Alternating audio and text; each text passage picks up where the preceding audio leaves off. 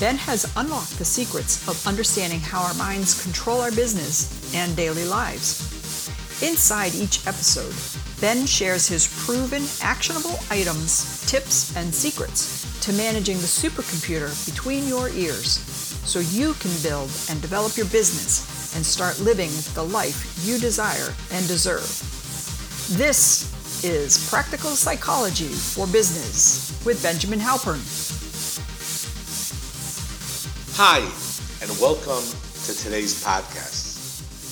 Let me begin with a simple question Are you already living the life of your dreams, goals, and aspirations?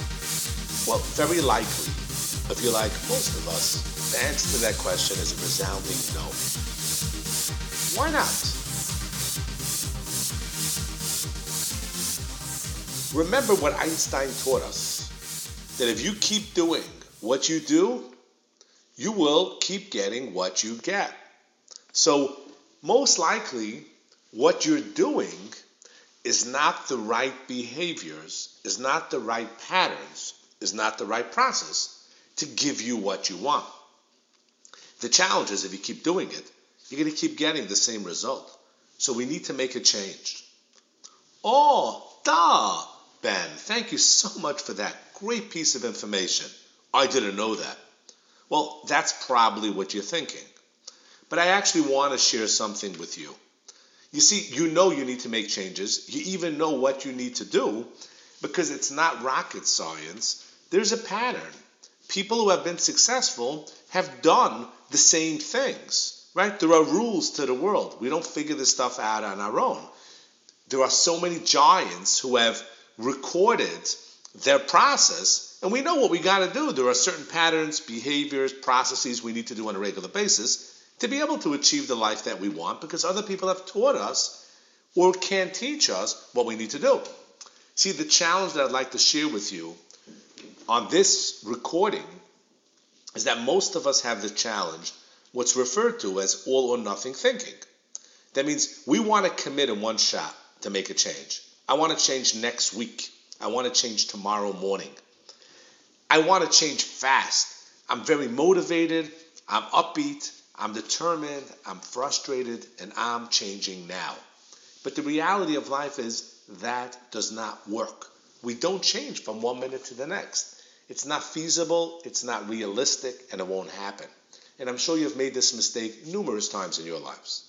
The trick is to be able to break down what you need to do into small, tiny increments. So let's look at it, and it's a year process. Okay, if we're going to break down the change you need to make to 52 teeny steps that we're going to div- divide over the next 52 weeks or over the next year. And all you have to do every week is make a little teeny change. Now, they don't just add on to each other, they compound each other.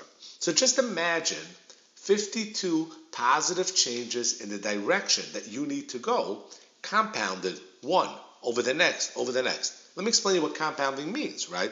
That means if you make a 1% change the first week and you double it, instead of adding it doubles to the second week to 2%, the next week it becomes 4, 8, 16, 32, 64, and week number 8 it's over 100%.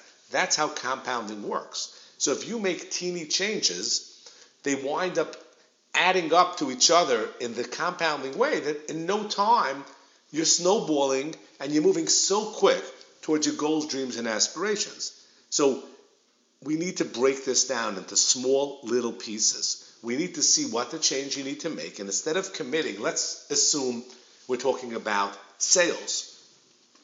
And the same thing applies to relationships, to health, and any area of your life that you want to make grow.